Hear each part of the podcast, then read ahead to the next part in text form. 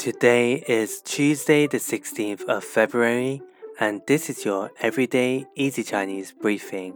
大家好，我是林老师, and welcome back to our regular listeners.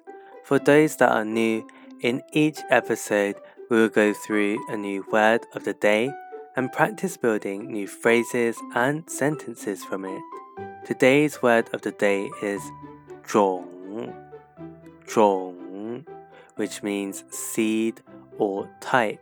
Let's look at three words with the character 种. The first one we have is 种族,种族, which means race.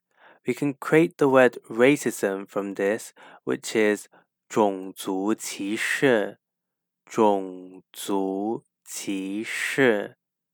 An example sentence is 种族歧视是错的。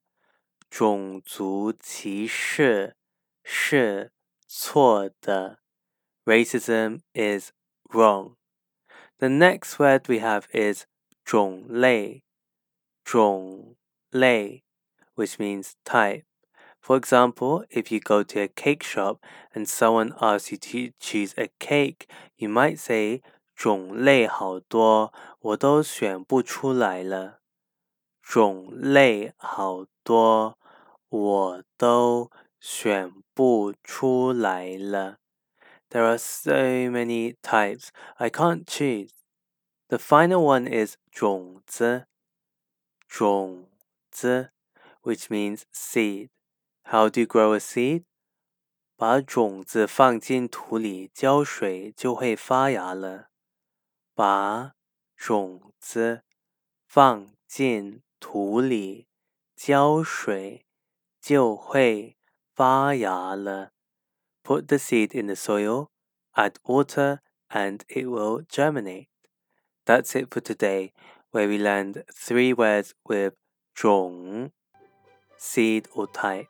We have 种族 race, 种类 type, and finally 种子 seed.